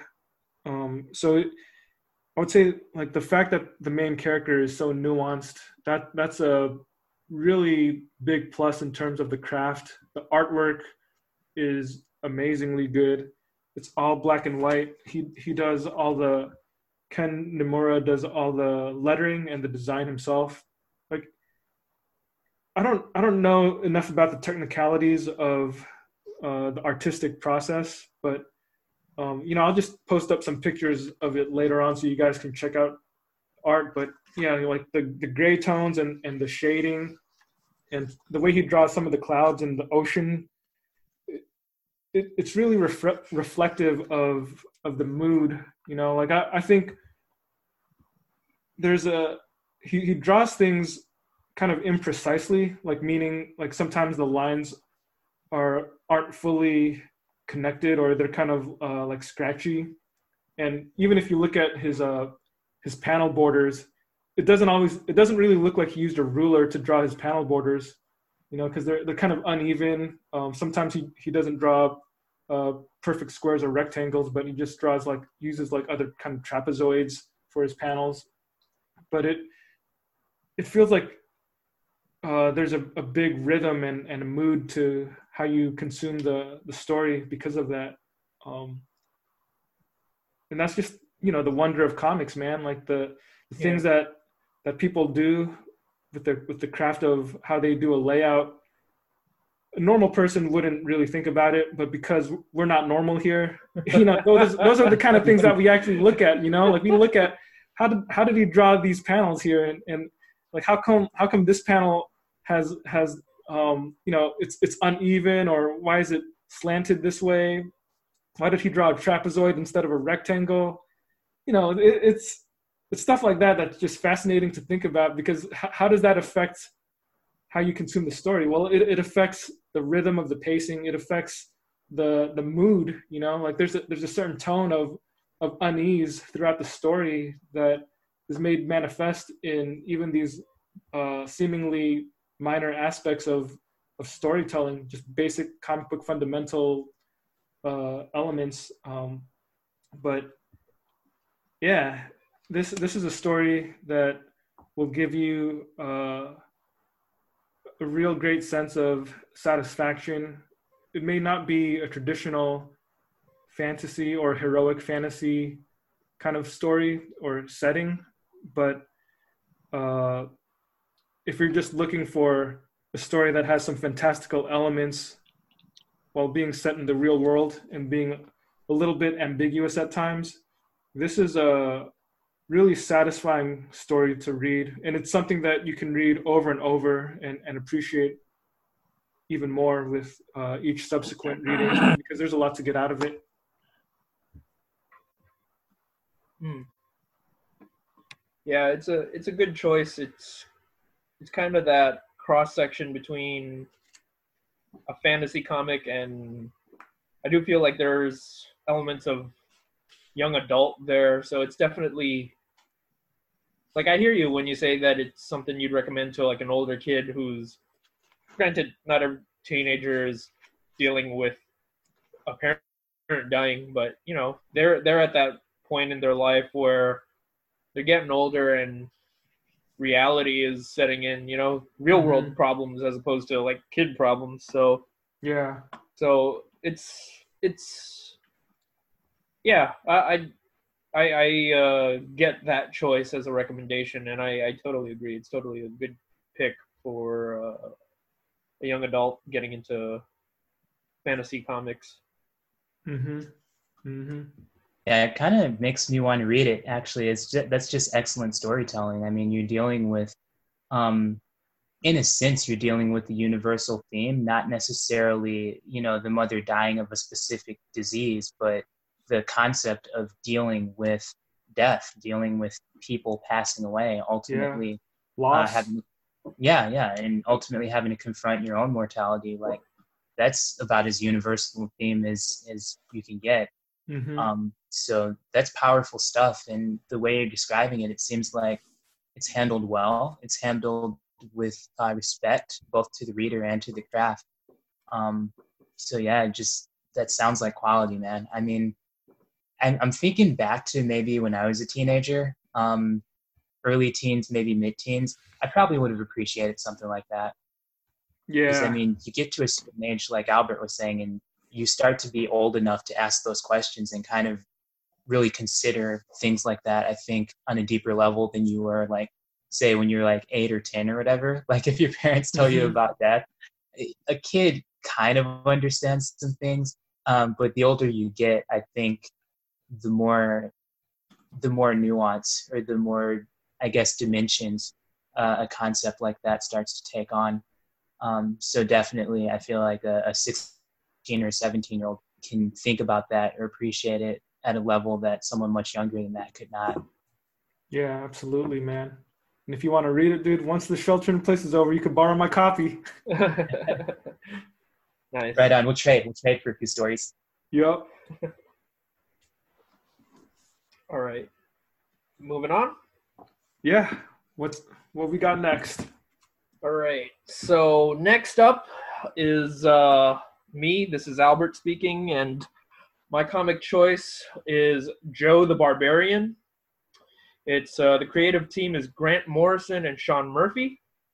It was created during the. It, it was first published between the periods of March 2010 to March 2011 uh, in single issue formats by DC Comics. So I'm going to read the plot or give a quick plot synopsis from uh, Wikipedia here. So, Joe is a teenage teenage boy with type 1 diabetes. When his blood sugar drops and he enters a state of hypoglycemia, he begins to hallucinate and enters a fantasy world populated with his toys and other fantasy characters. Here, he becomes embroiled in a war with King Death. While in the real world, he searches for a soda to fix his blood sugar. He knows there he knows there is one in the kitchen downstairs, but it is extremely far away, made further by his medical condition affecting his mobility. So that's that's just a quick overview of what the um, the outline of the story is. Uh, but there are other elements to it. There's a B plot about how um, his so he's he's the son of a of of, of a fallen veteran. His father is uh, is revealed to to to have died at the beginning of the story, and uh, there are parallels to uh, I killed. I mean, that's just the parallel that made me think of I Killed Giants is that it's a young person dealing with with dealing with the reality of the death of a parent. Um, it might be a little different here because it's the the death of the parent has already occurred for Joe, and he's dealing with living life and taking on all these responsibilities in the aftermath of his uh, father dying. So the B story is that um, the home that they're staying at is, I, think it's under foreclosure. I'm I'm not entirely sure what what what's going on, but they're basically about to lose their home, and um, so in the background of him you know suffering from the effects of his diabetes there's also this story about how his mother is trying to get a loan to save the home that they are currently staying at. But all these elements eventually tie together um, towards the end without giving away too much. Um, it's a it's an eight issue story. It's self-contained. So everything that you need to know happens right there. Like um, like very much like uh, I Kill Giants. Um, the thing that I the so I read this comic several years ago when I first found it all in the quarter bin. Um, so you know, two bucks for eight issues, awesome, right? uh, and as I was reading it, you know, the first time I read it, I, I had a lot of fun with it. But reading it again for the podcast, I, I do I did observe a lot of different new things that I didn't necessarily notice before. Um, so uh, the thing that I that makes this something that I would recommend to someone who's not read too much fantasy and uh, you know who's hoping to get into fantasy is um, one one thing in particular is that although Morrison is known for experimental writing and pretty far out ideas in most of his other comics, uh, to the point where when you read it, sometimes you're you're just like, wait, am I understanding this right? And it puts you in this position where you have to read his comics several times in order to get all of the individual moving parts to make sense of what he's trying to communicate to you. Like Grant Morrison functions on another level, you know? His Mhm. his brain is just he, he's from another dimension, dude. Yeah. But uh, I would say Joe the Barbarian is one of his more um, conventional works, and it's much more straightforward. But I don't mean that in a disparaging way. I don't mean that to to put it down as a work, because if anything, it's accessible. But I I still think he pushes the limits of creative storytelling that requires you as a reader to work for it. Um, yeah, he he has all these narrative narrative ticks that he normally uses uh, in in a lot of his other stories. Just just things that he doesn't spoon feed you. You know, it requires you as the reader to to make those connections on your own.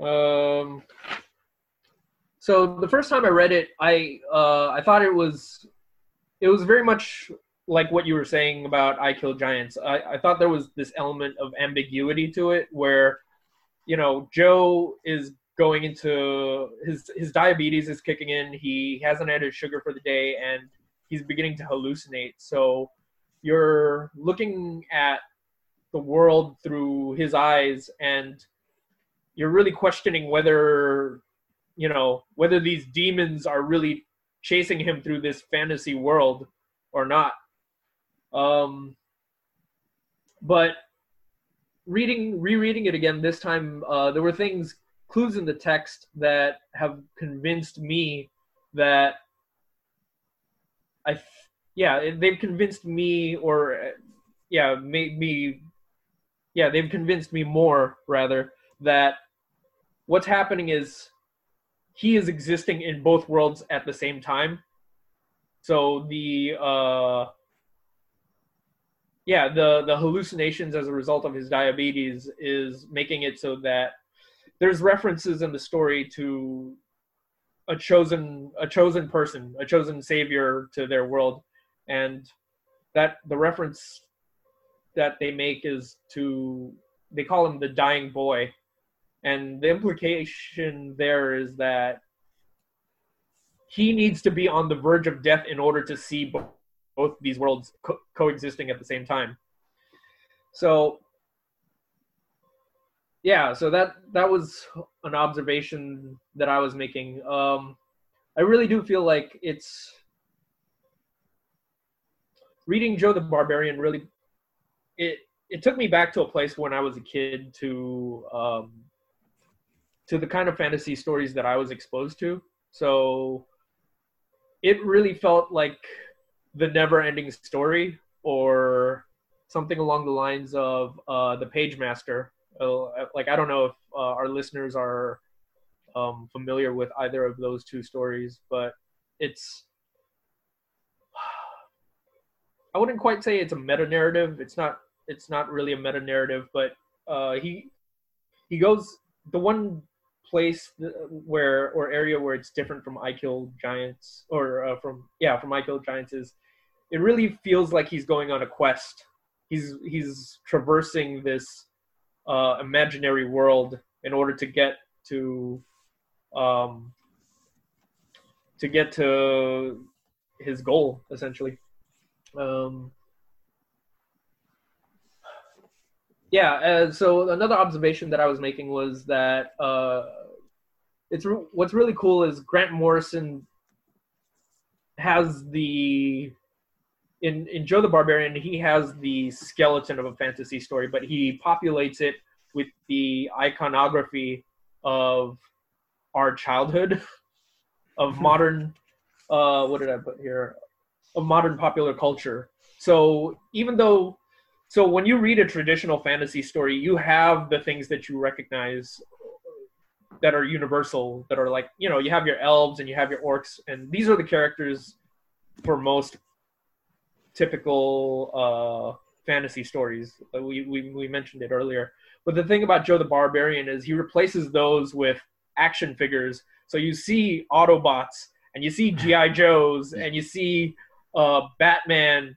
You, there there's one image in there, and I'm pretty sure it was Captain Picard from Star Trek. And, and there's um and uh, yeah, and there's several Supermen, several several versions of Superman, and it's it's the sort of thing that I think he's part of me thinks that he's only allowed to do it because it's a DC comic, it's a DC property, so you know there's you know certain things that he can get away with, but yeah, I, I, I did like that element of it. It made it really feel like it was a modern fantasy, right? Like it it it just took things that we would recognize from our childhoods and made it fantastic, I guess.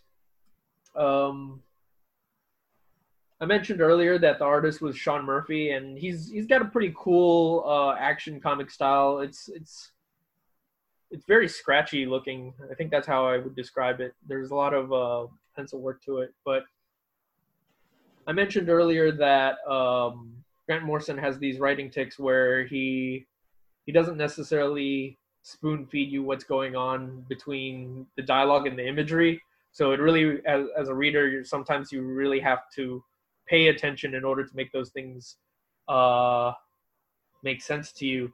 And even though Joe the Barbarian is on the more conventional side, as I mentioned earlier, um, the one area where I do think that it excels in or or where he really pushes the boundary of his storytelling is because Joe exists in these two worlds, uh, in the fantasy world and his house, essentially.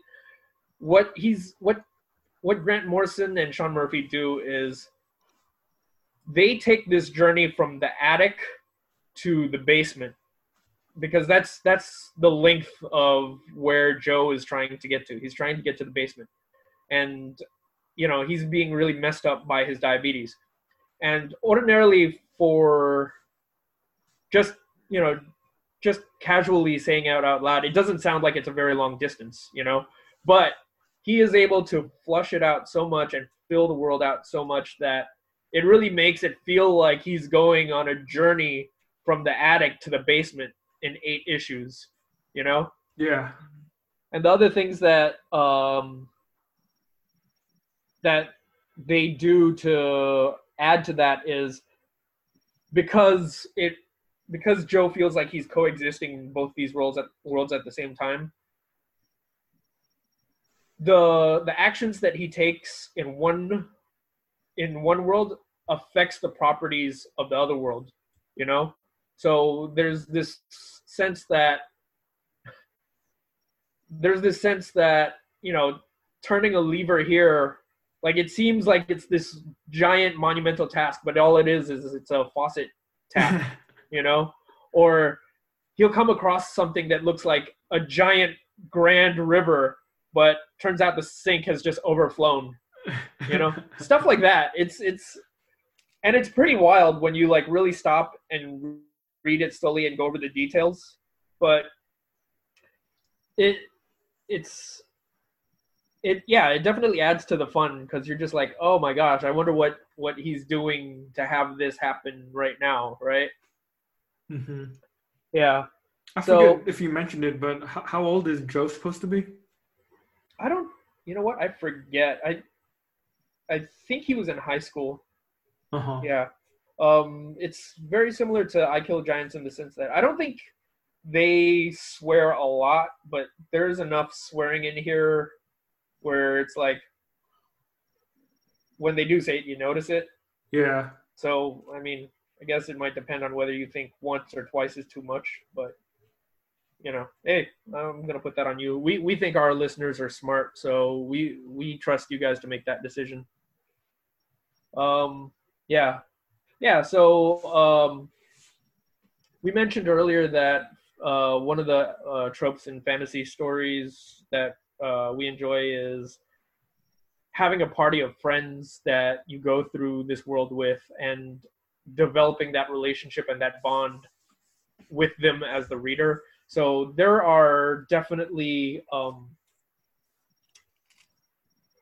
not side characters. What's what's the term? Eh, I guess they're side characters, but Supporting side characters. characters. Huh? Supporting, Supporting- characters, exactly. They're definitely supporting characters in the story. Um, like his guardian is his pet rat, but in his hallucination, it's a giant warrior rat, and he's got this, you know, pretty badass looking sword. You know, his name is uh, Jack. You know, and uh, it's it's just a lot of fun. You know, I I I, I think the art is pretty cool. It's pretty dynamic. It's there's Sean Murphy has uh he recently got a exclusive to work for DC Comics and you know uh I think he's earned he's he's a good artist and his stuff is fun to look at um if you ever check out Tokyo Ghost it's cool looking stuff you know yeah, with But- Rick Remender. Yeah exactly Yeah, his his bat he for DC he's doing some Batman stuff. Uh, Yeah, White Batman, man. White Knight. Yeah, yeah but yeah I definitely like his art more than his writing. yeah well fortunately here he's working with Grant Morrison and Grant Morrison is someone who's in yeah, the A tier of his writing. So, you know, yeah, it the thing that's interesting to me is I, I briefly mentioned it before that is that even though Grant Morrison is like I don't I'm, I'm I don't think he uh, I don't think he just wrote this story as a means of just pumping something out. I don't mean that at all, but he took something simple and like he put his Grant Morrison touch on it and yeah, I like I think I think there's a hundred other people who could have written like a similar story, but it wouldn't have been as good as this. You know? yeah, Yeah. yeah.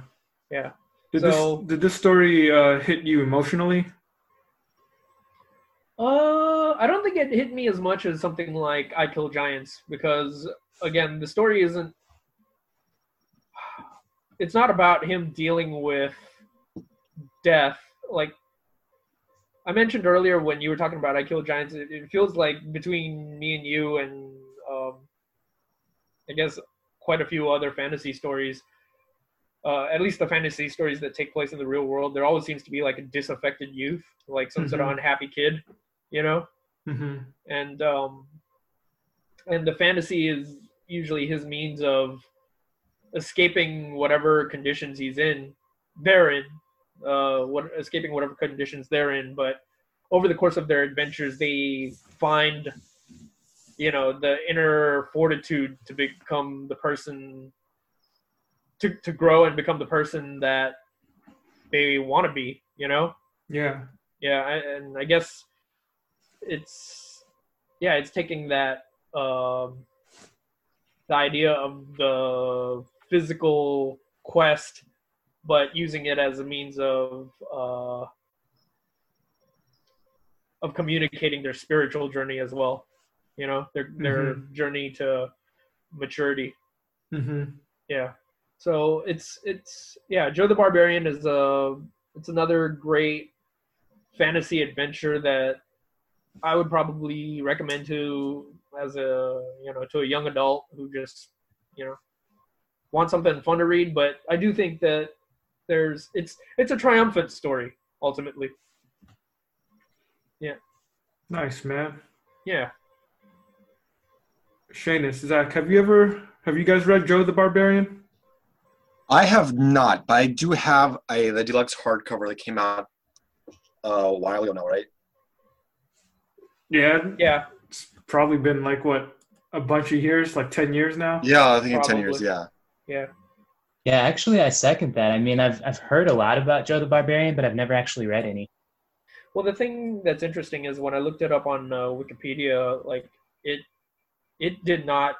I don't think it was a commercial success, but they have always said that they were trying to option it as a film. It's been in development hell for quite some time now.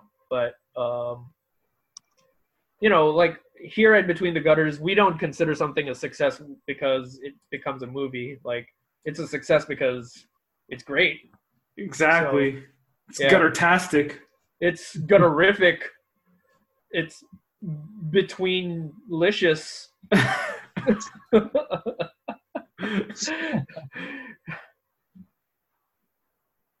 All right. Any questions? We can we can move on to I guess one one question is overall uh, what what emotions did the story evoke in you? That's what I'm curious about. Oh. I do think that there are moments where it pulls on your heartstrings because there are things that happen to his supporting cast, or yeah, there there are things that uh, that happen to them, and you know, once you've become invested, you I wouldn't go as far as to say that you fear for them, but you know, um, yeah, you're invested. So there's definitely a sense that you're you don't You want bad things. Yeah, you care. You don't want Yeah. bad things to happen to them. Um, rereading it again though.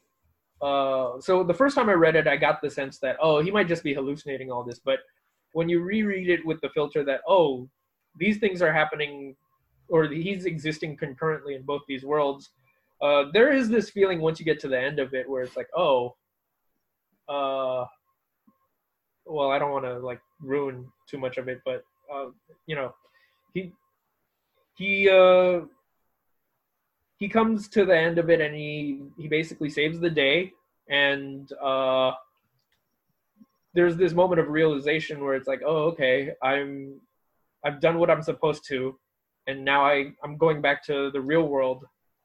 And i'm not to see you guys again as these characters that brought me on this great journey like when i go back to the real world you're just going to go back to being my pet rat and you're just going to go back to being the action figures in my in my attic you know stuff like that you know Mhm. um which is It almost kind of sounds like that scene in Toy Story when he says goodbye to his toys because he's grown up. kind of well yeah uh i don't think i i, I think toy story was was probably a little more emotionally powerful than that but i yeah i i, I get what you're saying um, Mhm. it's it's a little different because he's what he, what's happening to him is he's going back to the real world and again he's once back in the real world his rat's not going to talk to him unless he's insane. His toys aren't going to interact with him. And if he did you'd just be like ooh.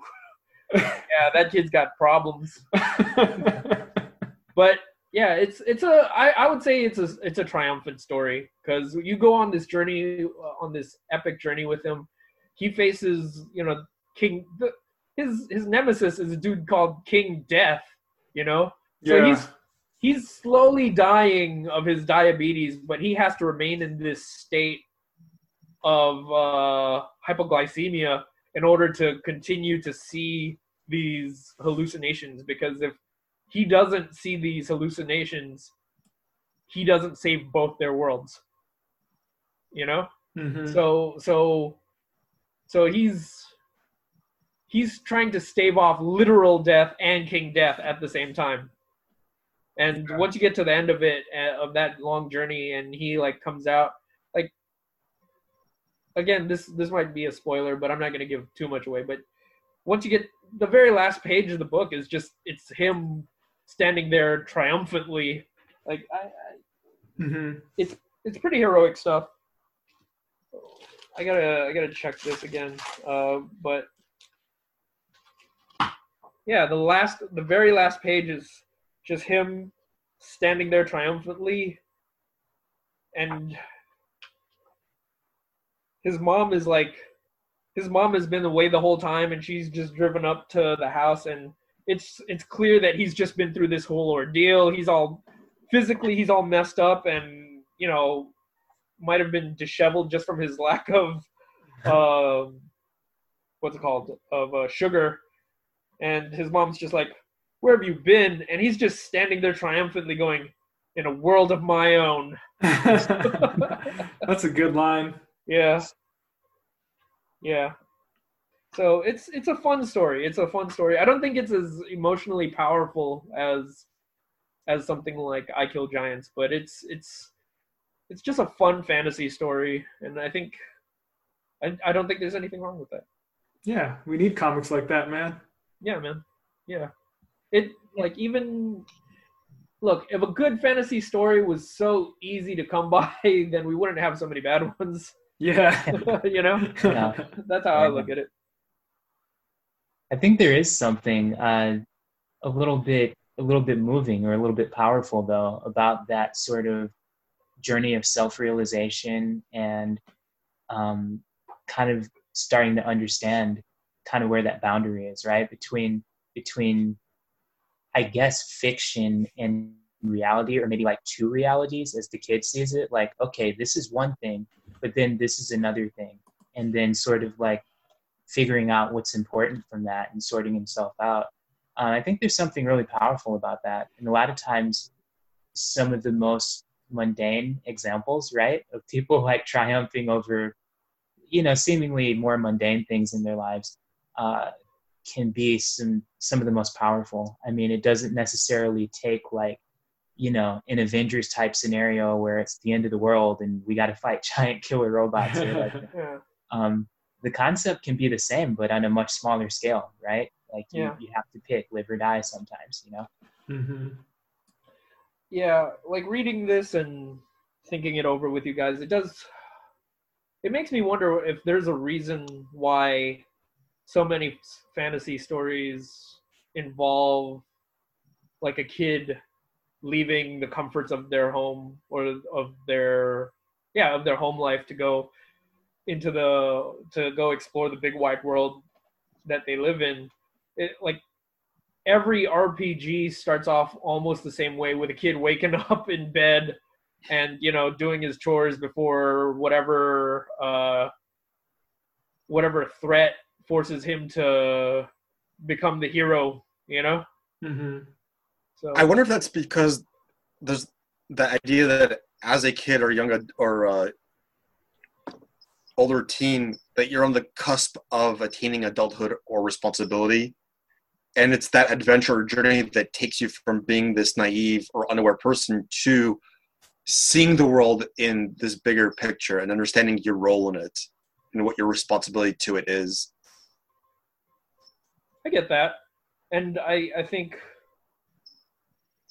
earlier Zach mentioned that there was something there's something kind of corny about fantasy sometimes, and I do think that part of it is that it's it at least older fantasy is so much about you know young wide-eyed optimism and like a kid or a young person just you know facing the threats of the world and you know trying to maintain their optimism while maturing at the same time.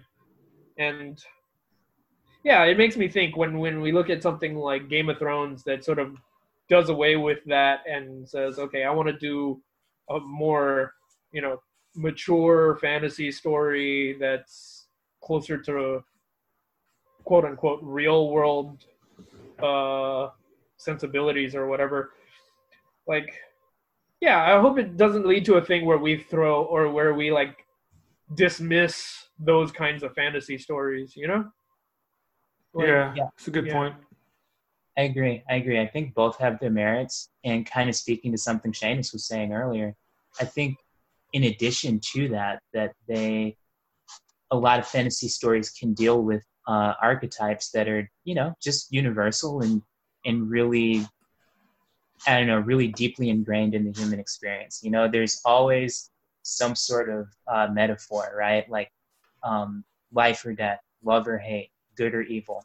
Um, all those things are kind of like woven in and there's many times not always but many times sort of like parallels, obviously, between some of the elements that are in the stories and elements that are in real life. I mean, we have people we describe now as trolls, but but where did we get that word, right? so it's like That's a good one. Yeah. there's there's a reason though why these things uh, are recurrent themes and they keep popping up and you know sometimes they they keep grabbing adults but they continue to to capture younger generations as well Mm-hmm. Mm. Very good points.